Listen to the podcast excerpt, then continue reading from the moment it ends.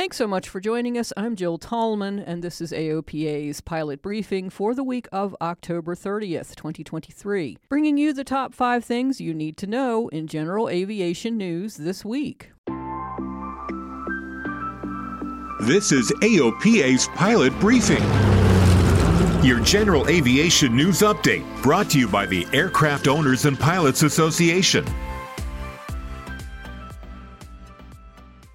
We have a new FAA administrator. On October 24th, the Senate confirmed Michael Whitaker to be the next FAA administrator, and he should be assuming the duties of the office within days. The Senate voted unanimously to confirm Whitaker, who will serve a five year term that ends in 2028. AOPA President Mark Baker called Whitaker a capable leader who knows aviation, knows the agency, and he's a private pilot. The NTSB has issued a preliminary report on the October 1st crash in Lake Placid, New York, that killed AOPA Air Safety Institute leader Richard McSpadden and former NFL champion Russ Francis. A witness told investigators that the Cessna Cardinal's engine sounded abnormal on takeoff, and during the initial climb, it did not sound as if it was running at full power. However, investigators found no significant evidence related to the fuel system, ignition system, or oil. A final report from the NTSB typically takes several months to complete.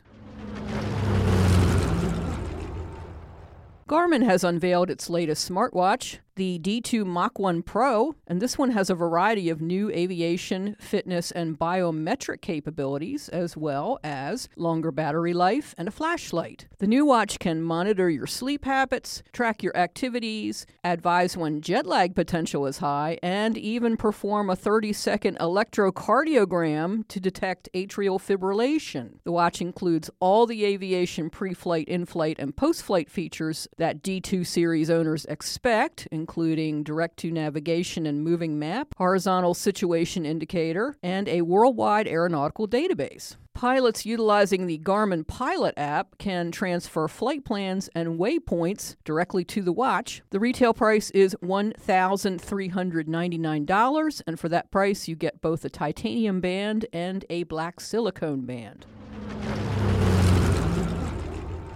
If you know anything about Piper Aircraft, then you probably know that Lock Haven in Pennsylvania is where the company first started, and the airport there is named after founder William T. Piper. Unfortunately, the Lock Haven City Council recently informed tenants of the airport that the city intends to sell or close it. AOPA has contacted the city to express concern over the notice and remind the city of its federal grant obligations and offer proposed alternative solutions to improve economic conditions at the airport. If the city sells Piper Airport, it will create a $13 million loss in economic impact to the community.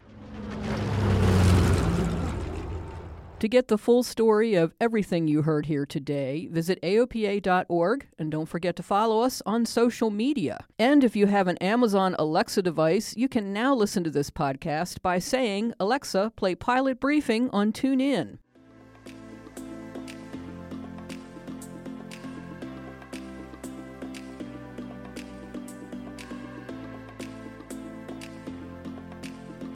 Thanks so much for listening. I'm Jill Tallman. Fly safely, fly often, and I'll talk to you again next week.